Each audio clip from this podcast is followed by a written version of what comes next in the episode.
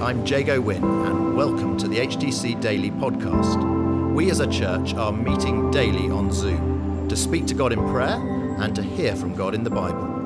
For those of you who can't join us live or who want to listen again, we're featuring the daily Bible thought, and we're also including how we're being encouraged to pray each day.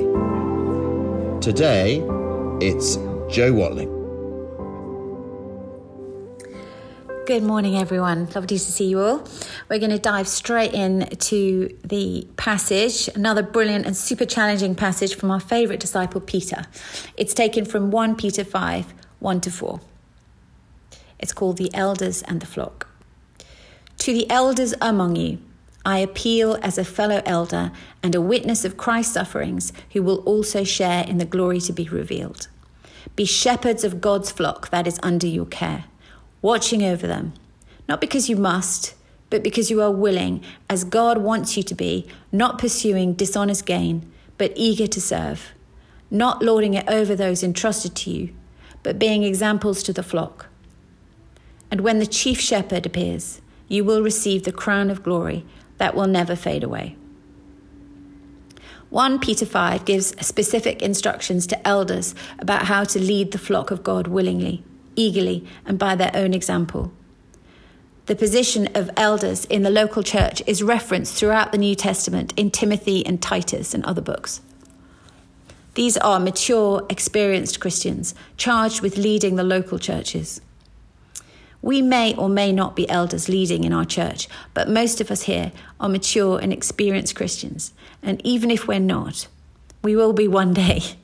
And so Jesus' instruction to us is the same as it was back then to Peter.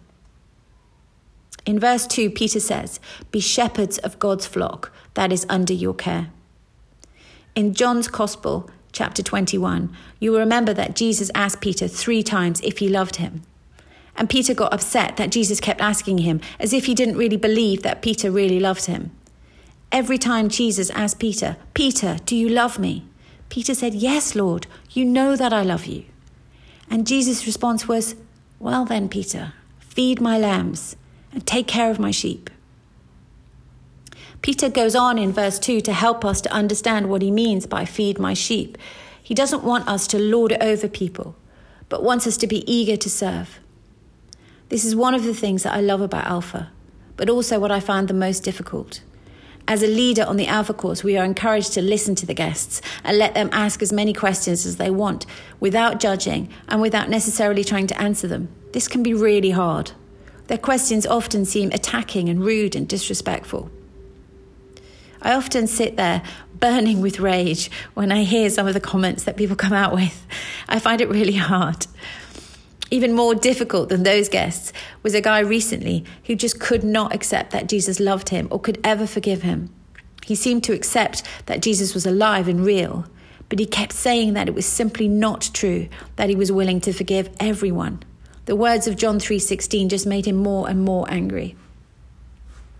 In these situations, when I feel that my faith is being attacked, or worse, when Jesus himself is being mocked, I am at a loss as to how to respond. But I think Jesus would want us to be like servants used to be, to be silent and just listen. He wouldn't want us to judge. He would have massive compassion and would see the pain many people are in and how desperately they need a savior.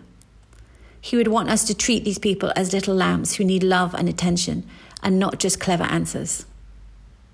In John 15, verse 12, Jesus says that if we are his disciples, we must love each other as he has loved us.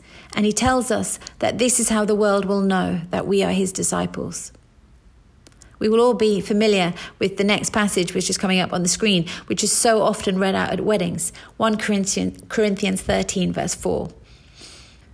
Love is patient, love is kind, it does not envy, it does not boast, it is not proud, it does not dishonor others, it is not self seeking, it is not easily angered, it keeps no record of wrongs. Love does not delight in evil, but rejoices with the truth.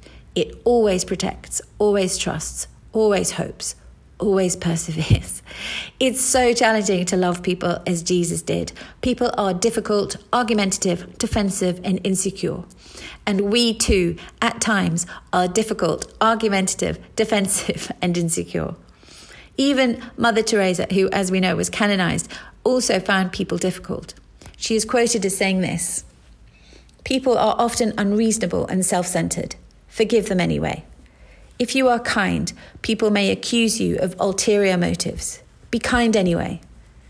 If you are honest, people may cheat you. Be honest anyway. If you find happiness, people may be jealous. Be happy anyway. The good you do today may be forgotten tomorrow.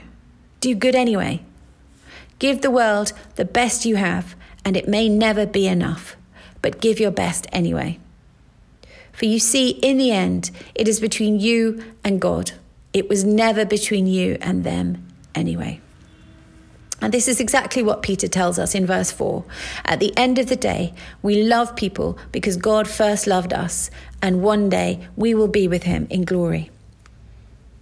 And when the chief shepherd appears, you will receive the crown of glory that will never fade away. So, as I said, another brilliant and yet super challenging passage from Peter. So, how to pray? I would love us to pray for ourselves today that we see opportunities everywhere to do as Jesus asks us, to feed his lambs and to take care of his sheep, to have massive compassion for everyone we come into contact with today.